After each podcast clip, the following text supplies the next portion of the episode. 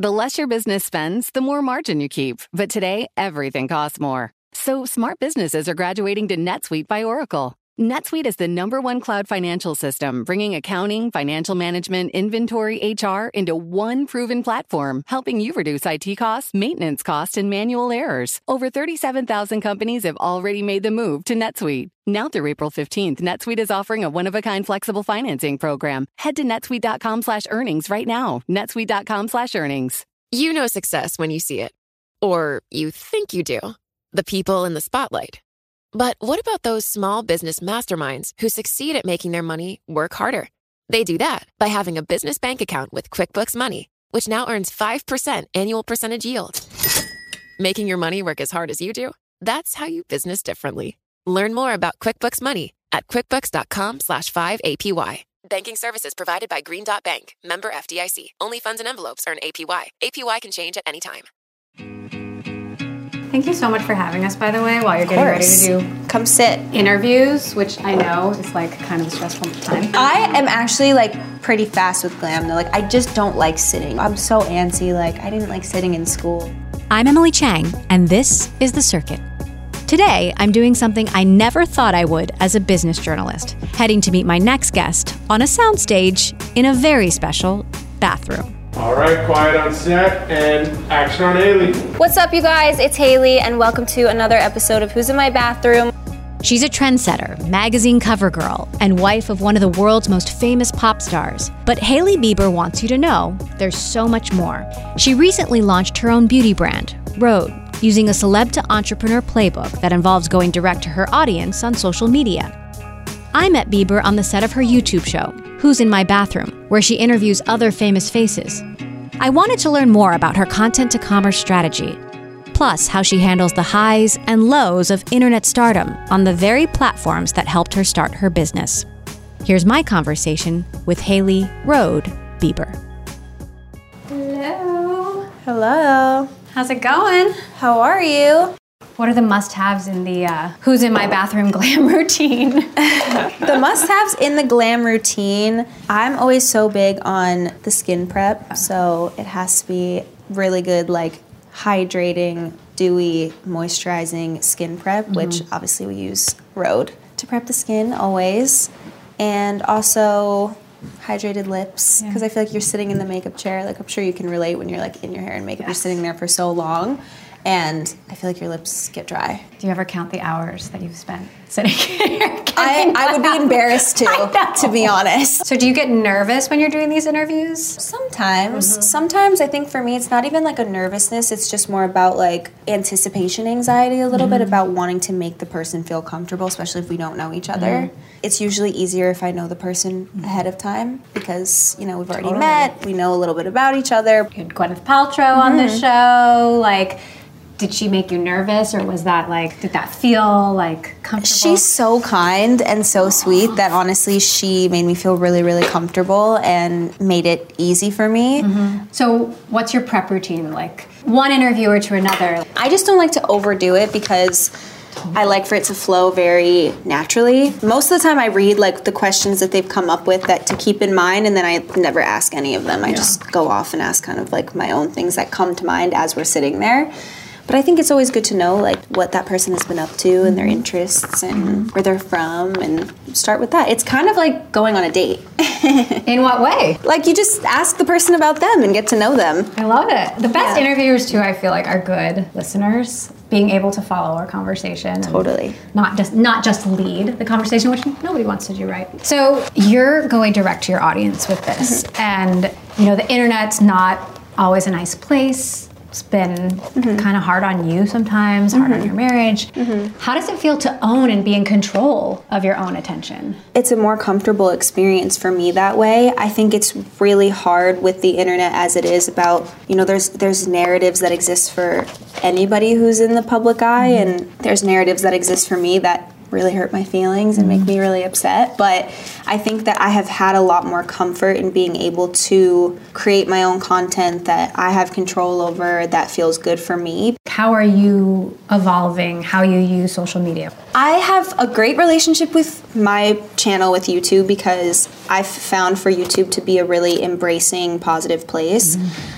I have a love-hate relationship with TikTok because I found for it to be a very nasty, negative place. But it is also a place where I really like sharing content because I really like the beauty community that's attached to TikTok. And I've felt very embraced by that beauty community and other beauty creators and fellow lovers of skincare and makeup and beauty. So that's why that's my love side of TikTok, mm-hmm. and my hate side of it is a little bit like it's such a negative place. Mm-hmm. And when people are talking about negativity on TikTok and when they're talking about you, you have a face and a voice to the things that are being said. Yeah. So it feels a lot more of like a personal attack on you when you see someone vocalizing it. So that's been really hard for me, and I try to stay away mm-hmm. from that side of it as much mm-hmm. as I can. And Instagram has always been for me just like somewhere where I like sharing my life and mm-hmm. family photos of my dogs, and yeah. you know, I get to, you know, control that content as well as much as possible, and it's always been such a great tool. So I think the overarching thing for me with all social media is just it's a love-hate relationship, mm-hmm. and I think there needs to be boundaries with it as with anything yeah, in life. Yeah. Well, you've done so many of these Get Ready With Me's. We've seen so much of you behind the scenes, and like, how have you gotten comfortable with letting people see you so vulnerable? I mean, you're, ta- you're we're, like... We're behind the scenes with you right now. You're in a bathrobe. Like, well, I've gotten more comfortable because I think it's allowed people to get to know me more. Yeah. And I do think it has helped people to see more sides of me without making assumptions. I think people make really vast, quick assumptions. And I think when they get to see me in these different settings, they can at least just digest it and be like, oh, okay, like that seems like that's how she is, and this is what she does, and that's her job. And I would just rather let people in in a way that's comfortable for me. Yeah. And do you feel like a push on social media to be more and more authentic? I feel like a push to just do what I'm comfortable with. Yeah. In the beginning, it was a little bit uncomfortable for me to put myself out there a little bit more or let people in in these ways. I've always seen the like positive response to it, where I've had people come up to me and say, hey, I really appreciated that you talked about this, or I really liked that you did this, or when you talked about, you know, your health struggles, like it really like spoke mm-hmm. to me because I went through something like that. So if it will help create more connection with people, then I love that. Success is more than a destination. It's a path you take one step at a time. It's dedication, it's fortitude, and it's the work, passion, and grit inside of us that comes before all recognition. That's what Stiefel has been doing for over one hundred thirty years, and it's why Stiefel is one of the fastest-growing wealth management firms in the country. And Stiefel goes beyond traditional wealth management to offer you a full suite of banking services, direct access to one of the industry's largest equity research franchises, and a leading middle-market investment bank. Quietly, yet strategically, Stiefel has built a company and culture unlike any firm on Wall Street. Because success is the drive it takes to keep pushing. It's the passion to keep investing. It's the best of each of us made better by the best in all of us. And that is where success meets success. Find a financial advisor at stiefel dot com. That's S T I F E L dot com. Stiefel, Nicholas and Company, Incorporated. Member S I P C and N Y S E. You know success when you see it, or you think you do. The people in the spotlight, athletes, actors, artists. But what about the people behind the scenes? You know, the ones who make it all happen. The lighting engineers, the sideline photographers, the caterers. They're small business masterminds. And if there's one thing they have in common, it's making their money work harder. That's why they have a business bank account with QuickBooks Money, where they are now earning a generous five percent annual percentage yield. Yes, five percent A P Y. Making your money work as hard as you do? That's how you business differently. Learn more about QuickBooks Money at quickbooks dot com slash five A P Y. Banking services provided by Green Dot Bank, member F D I C. Only funds and envelopes earn A P Y. A P Y can change at any time.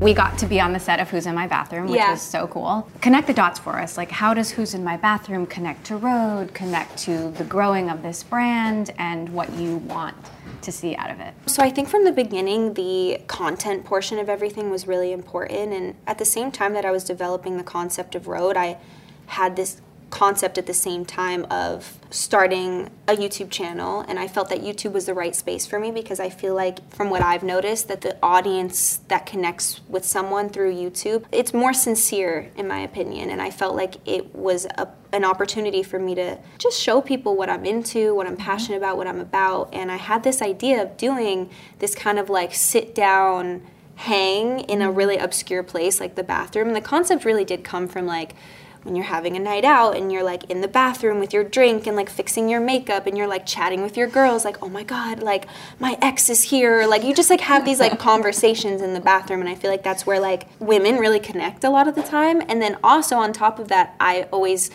tell people that like when you go to the Met Gala, like the most crazy part of it is like happening in the bathroom, and you always see those pictures of people right. from the Met Gala bathroom, and it's because it's true, like everybody's kind of like congregated in there and talking and chatting and there's pictures happening. So all of those things that I've like experienced in real life was how I came up with the concept of Who's in My Bathroom, and I wanted us to be able to have like real conversations, be able to talk about our passions and our businesses and things that we love and get silly and drink tequila and like get a little tipsy and just like make mac and cheese mm-hmm. and eat food. And I and I genuinely wanted to bring people on that like are friends, are new friends, mm-hmm. are, you know, people who I admire, and it just kind of really turned into this thing of like this connection point in community, and it's been so, so, so much fun and such a good journey. And all while doing that, on the other side of things, we were weaving in conversations early, early, early on about skincare, about beauty, about, you know, we were like using Rhode on camera before people even knew Rhode right. was Rhode. It didn't, so, it didn't yeah, exist, at least it, to the it, public. To the public it didn't exist, but we were feeding it in the whole entire time so that it would just be this kind of natural evolution, and it has continued to be this natural mm-hmm. evolution. There's nothing better than being able to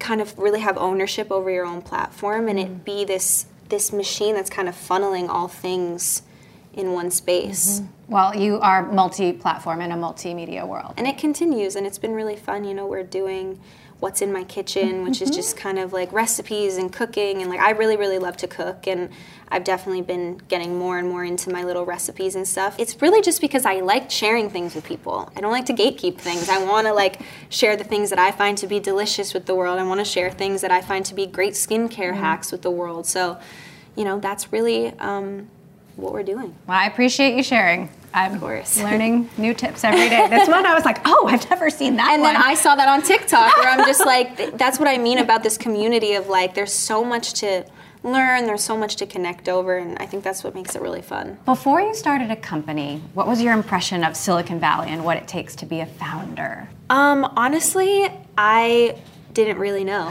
I don't really feel like you know what it takes and what it's like and how it is until you're actually in the process. I felt like I went into it very honest about what I didn't know, and I feel like I'm still honest about what I don't know, and that's why there are so many people that are experts in their fields around all of this. So I kind of just always went into it asking a million and one questions, but I feel like I'm I'm a fast learner and I really love to absorb information, so that was kind of my biggest thing from the beginning, is just asking all the questions and really trying to absorb the information, and then also just living through it and kind of learning as I go. Elon Musk has said starting a company is like staring into the abyss mm-hmm. and eating glass. Mm.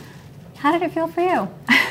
um, I think anything that you take a, a leap of faith with is scary. Uh-huh. And I think that you never really know how it's going to be received until it's out there in the world, and that's a huge risk to take. But I felt really confident in, in our brand and like what the idea was behind it, and because it's my like baby and I'm just like in it every single day, and I am so passionate about it and I'm so involved with it. My hand is so involved in everything that I trust for it to be out in the world. And maybe that makes me sound like a little bit of a control freak, but that's because with this I am. Like I really am just passionate about being involved in every aspect of it, because I really want people to to know and to feel like it's me and yeah. it's a representation of me. And I also just want the products to be awesome. Yeah. So no eating glass moment. That's Water. Like a very like broad thing, you know, eating glass. I mean, it's definitely, yeah, I get there's there's pains to it. There's mm-hmm. a lot of growing pains. There's a lot of learning pains, mm-hmm. and we're still learning every single day. So I, I get the eating glass thing for sure. What kind of market research did you do? Like, did you try everything from Walgreens to Chanel, and where did you see something missing? That's exactly where I started, actually. It was during the pandemic, and I am someone who, like, I'll say is a skincare and beauty junkie. I kind of always have been since I was a little kid. I remember always loving going in my mom's bathroom and trying all her stuff and her creams and her makeup and everything. And then also my mom's mom, my grandma, she always loved like creams and skincare. She had this crazy obsession with it my whole life. So I felt like I was always trying their stuff, and they were always showing me and telling me about things that they really liked. That always kind of stuck with me. And when the pandemic hit, I was like, all right, this is the time that I really want to nail down my idea, nail down what it is I want to do.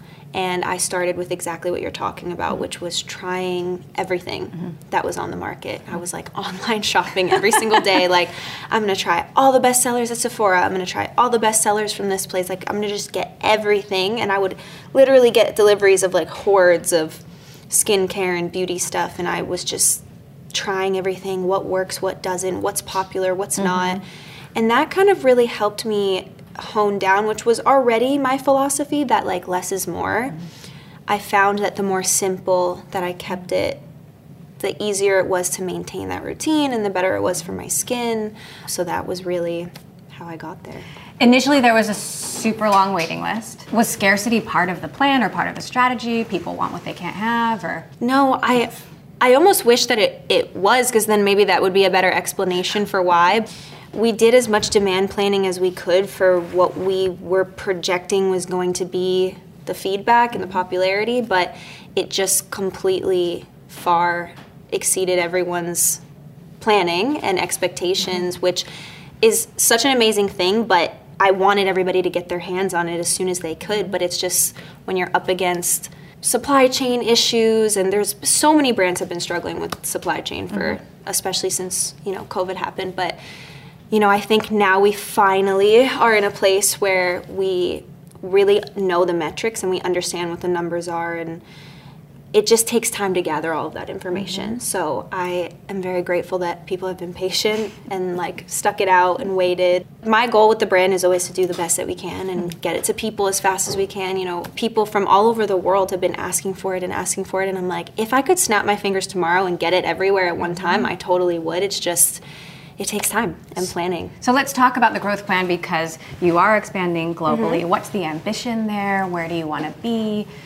What about new products? I want to be everywhere possible. Like I said before, it just takes strategy and planning, and you know, I wanted to go into different territories and different places, and to be able to have the inventory we need to do that and to have the plans in place to be able to do that. So with Canada, that was what we felt like was the next best um, territory to enter into, mm-hmm. uh, not only because it is right here, right, you know, basically the neighbor to the U S, but also because my husband's Canadian, so I really felt like Canada needed to go next, and then our plan is to then go into the U K, and we're kind of just taking it one place at a time and seeing what naturally is the next place and naturally is the next step.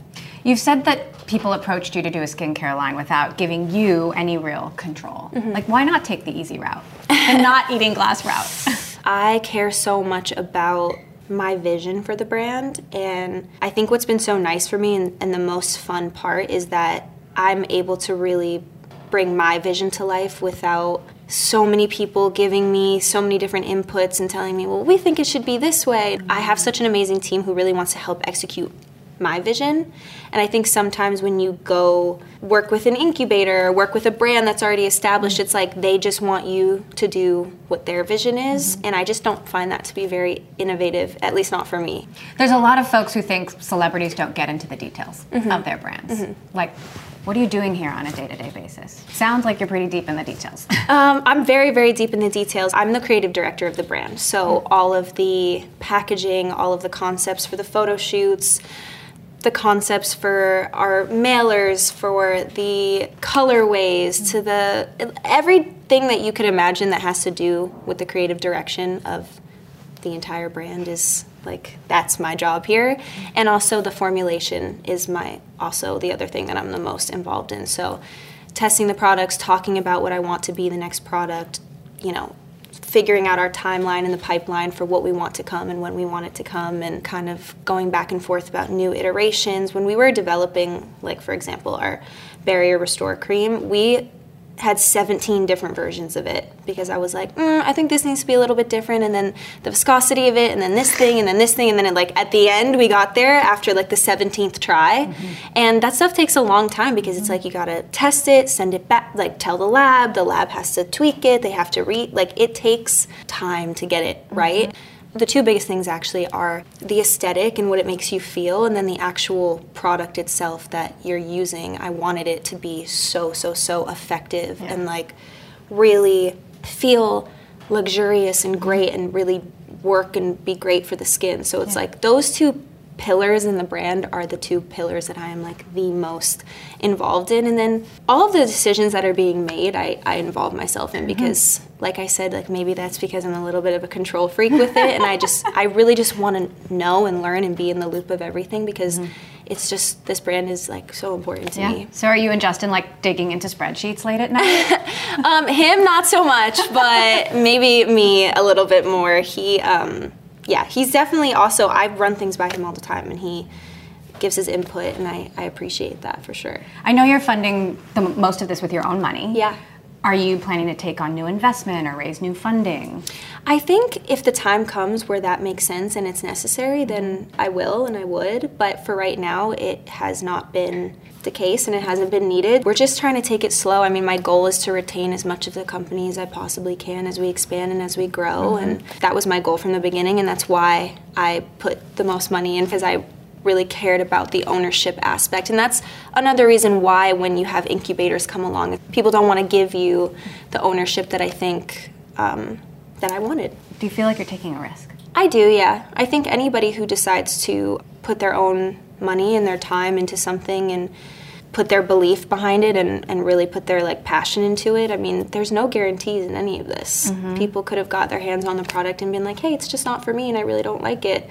And it not turned out to be what it is now, and that would have been a hard pill to swallow, but you know, that would have just meant that it wasn't meant to be. But I think that this is something for me that feels really like my thing. This feels like very, very meant to be for me, and it's the thing I'm the most passionate about in in my career at this time. Who are your beauty business role models? Who are the, the people that you admire? I think there's a, a, a lot of people that have gone and done this before me. I think I have a lot of people in my life and friends of mine that have even developed their own brands and businesses that I'm just like so impressed by. And I think what's nice about that is there's people to be able to run things by and have those conversations with. Mm-hmm. And to be honest, I, I admire any woman who takes the leap of faith to launch their own business. Mm-hmm. Any single person that has done this, especially women, I feel like there's just so much respect and admiration. I feel very embraced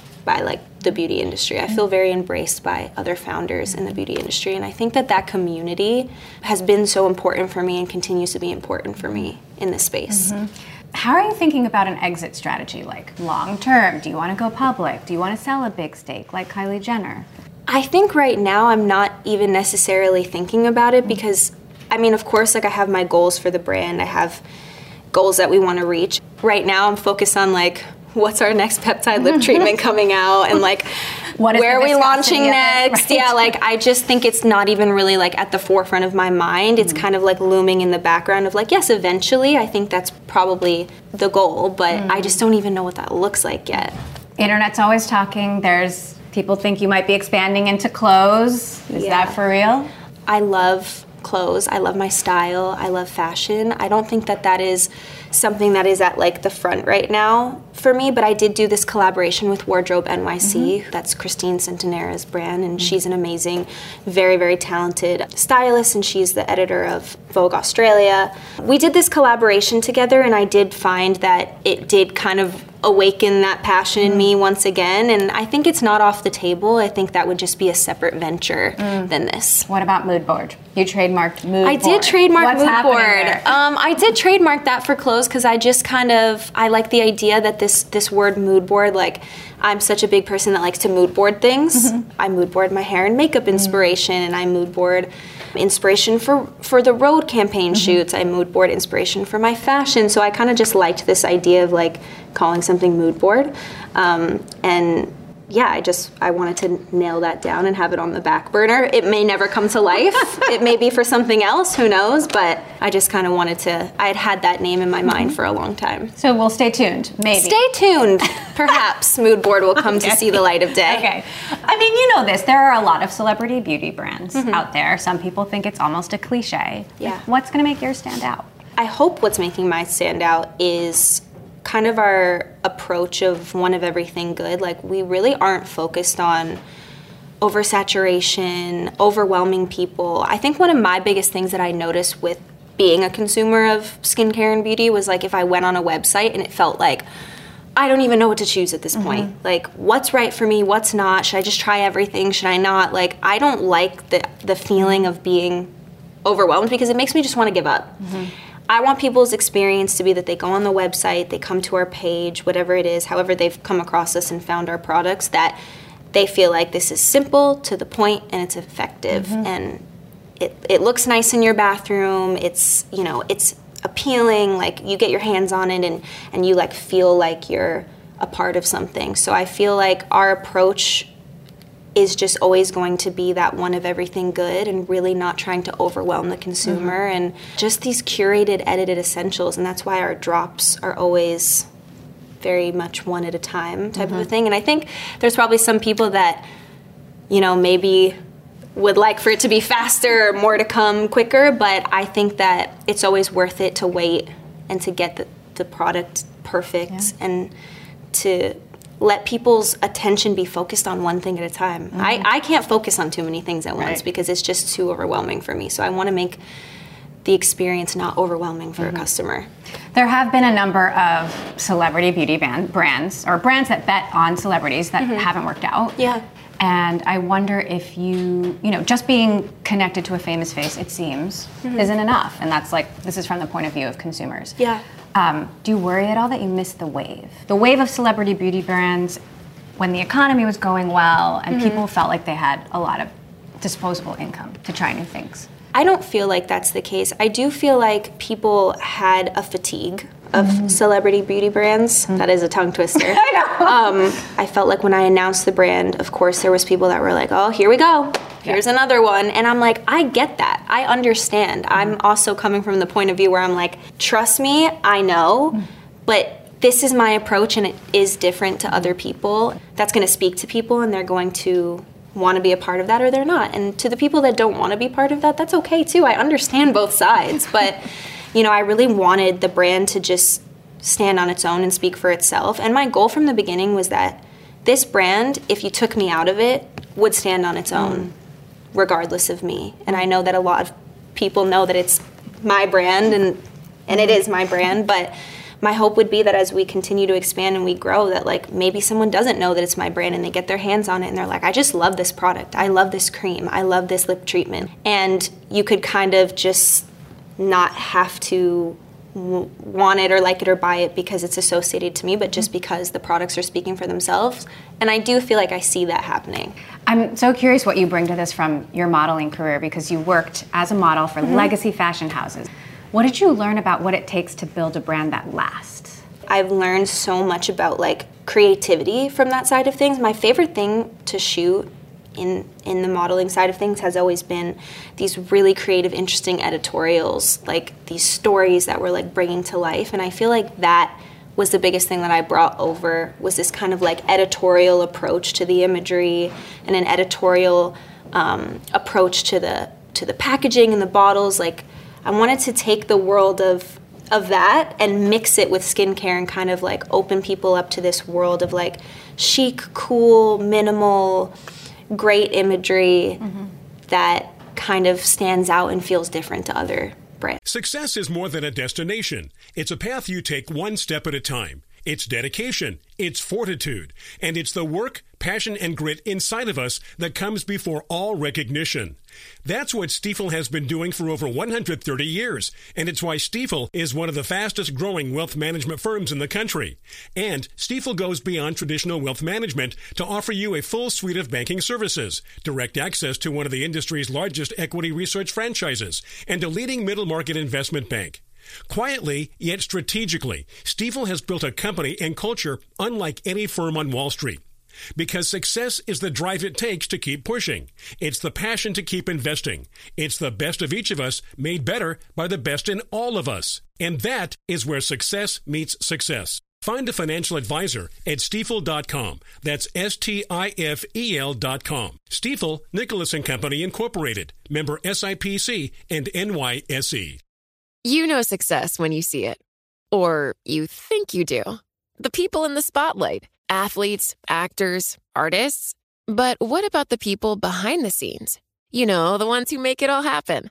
The lighting engineers, the sideline photographers, the caterers.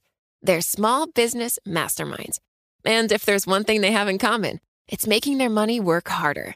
That's why they have a business bank account with QuickBooks Money, where they are now earning a generous five percent annual percentage yield. Yes, five percent A P Y. Making your money work as hard as you do. That's how you business differently. Learn more about QuickBooks Money at quickbooks dot com slash five A P Y. Banking services provided by Green Dot Bank, member F D I C. Only funds and envelopes earn A P Y. A P Y can change at any time. Mm-hmm. So your your fashion and makeup tips can either spark like the next big beauty trend, mm-hmm. or you get some serious backlash. And I'm mm-hmm. curious if you're ever surprised how the world reacts. I think that that's the internet, and I think that's unfortunately the world we live in today. I think that the internet is a beautiful place to build community, and that's why I spoke before about the beauty community. Like, I felt very embraced by that, and I love the way that people come together in that community. But I also have experienced a very negative side. I think that it obviously makes me sad because I feel very misunderstood, and I feel like there sometimes is noth- there's nothing you can do to try to get people to understand you and know you. But mm. I think that The, the bad side and the negative side of the internet doesn't outweigh the good side and mm-hmm. the positive side. And I'm about mm. bringing people together and spreading positivity and spreading love. And like, that's what I'm just going to continue to focus mm-hmm. on regardless mm-hmm. of the negative side. Mm-hmm. The brownie glazed lip tip, for example, that got yeah. backlash. How do you respond to that?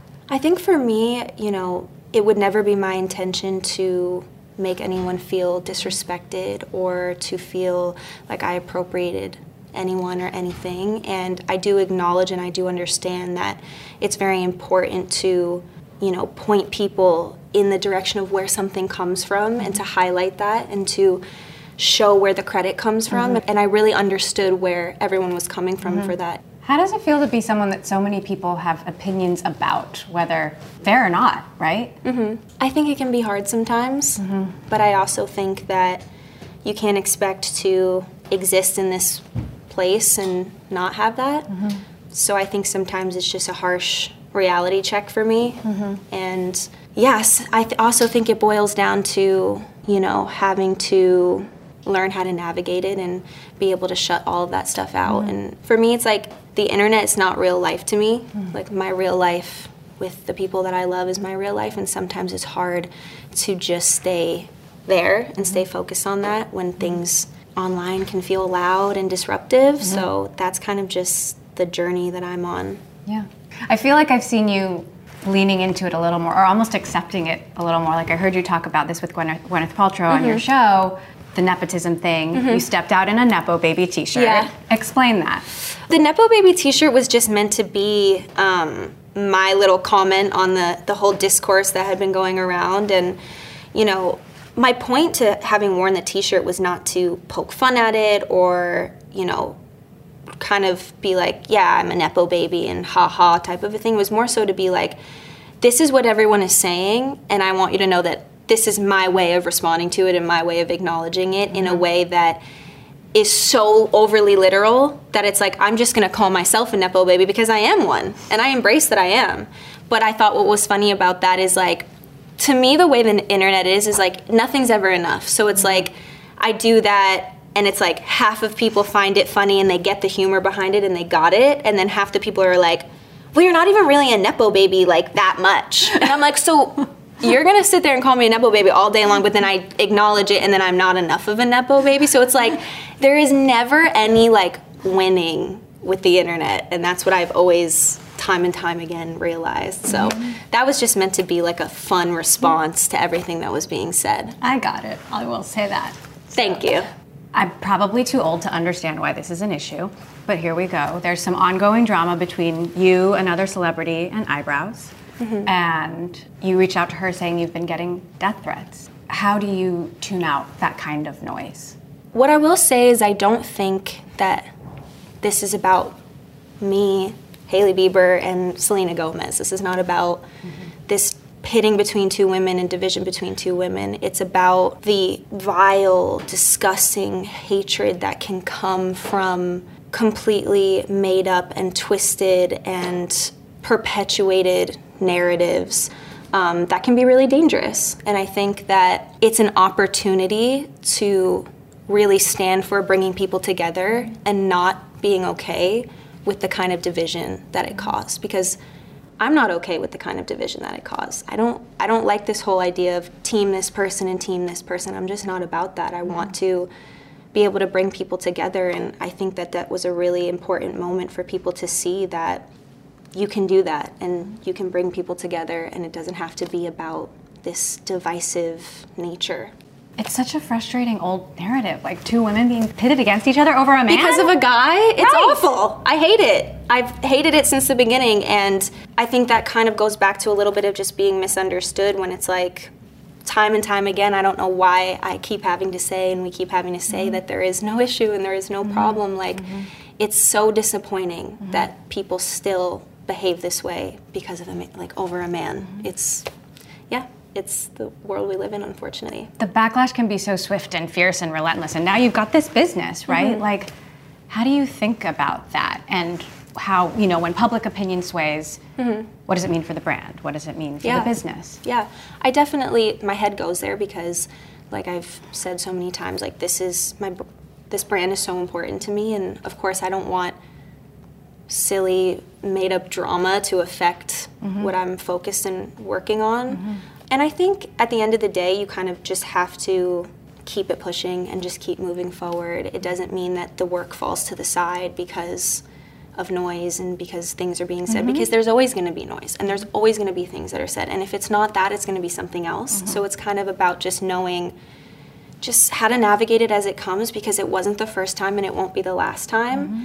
And just staying focused on what's important. Have you evolved how you use your own social media at all since you've become a founder? Do you feel I like the stakes so. are higher in a way? It's not about the stakes being higher, but I think, you know, the conversation is different. You know, we're talking about different things. I'm promoting my own brand. I think sometimes the content is a little bit different. Maybe mm-hmm. it's more beauty focused now, which is really actually fun for me and exciting for me because it's the thing that I like love mm-hmm. talking about and, and showing and doing the most. Mm-hmm.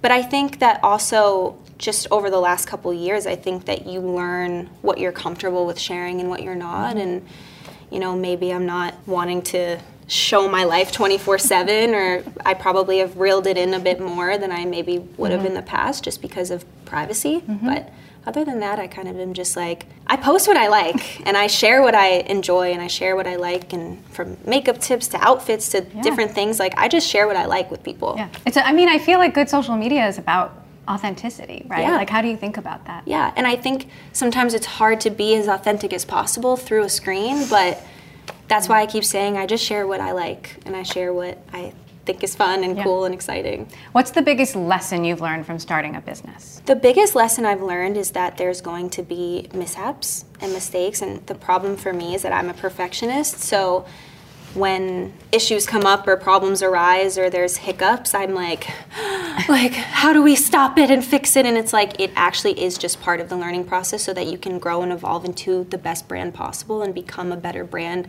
through the learning. And sometimes the learning is really mm-hmm. hard, especially if you're like a perfectionist, people yeah. pleaser. So I think that's the biggest thing I've had to learn is like just take them as they come and take it as a lesson on how to do better moving forward. People pleaser. I feel like I hear a lot of women say that a lot. Do yeah. you feel like that's one of your flaws or just part of your character? I think it's something that I struggle with, yeah, mm-hmm. for sure. I don't necessarily think it's a flaw. I think it's something that it's like, it comes from the, the, the base of where I think that comes from is I just care so much. Mm. I care so deeply about people. I care about my, fr- like, I'm a people pleaser with my friends, with like, with every aspect of my life. It's just like, it's because I really just care. With everything that you're doing, and there's so much more than Rhode, the YouTube shows, the mm-hmm. you know, the fashion and makeup tips, the you know content to commerce cycle that we're seeing. Are we seeing you try to separate the Hailey from the Bieber and the Baldwin at all? I think that it's hard to say that you can separate it, because it's like, this is my life, that is the family I come from, and that is my husband. There is no denying that, and I don't want to try to run away from that. I'd like to just embrace that mm-hmm. and then say, this is where I come from and this is who I'm married to, but this is who I am. So I think there's a space that within all of that for people to understand, take any last name out of it, like who exactly is Hailey? And I think my journey with the YouTube channel and, you know, the Who's in My Bathroom and those different mm-hmm. things and kind of the vlog style videos I put out is really just to, for people to be able to connect to who Hailey is without the last names, without the headlines, mm-hmm. without the gossip, without all that other stuff, and just form their own connection to me personally, mm-hmm. as much as that's possible through right. social media. So ten years from now, mm-hmm. what do you want people to be talking about? That's a good question. I know what I don't want them to be talking about anymore. I definitely see like kids in the picture mm-hmm. and, you know, kind of just on that maybe journey of motherhood and into this like different space of life. Obviously, I hope Rhode is, you know, doing its thing and, you know, maybe we'll have evolved into some other really, you know, baby categories, whatever it may be. Mm-hmm. I think uh, I always want Rhode to be a reflection of my life and where I'm at and, mm-hmm. and what's going on with me in that time. So I feel like if I see that being motherhood in a different space, then I feel like the brand in some ways will definitely reflect that as well. Thanks so much for listening to this episode of The Circuit. I'm Emily Chang. You can follow me on Twitter and Instagram at Emily Chang T V. You can watch full episodes of The Circuit at Bloomberg dot com and check out our other Bloomberg podcasts on Apple Podcasts, the iHeartMedia app, or wherever you listen to shows. And let us know what you think by leaving us a review. I'm your host and executive producer. Our senior producer is Lauren Ellis. Our associate producer is Lizzie Phillip. Our editor is Sebastian Escobar. Thanks so much for listening.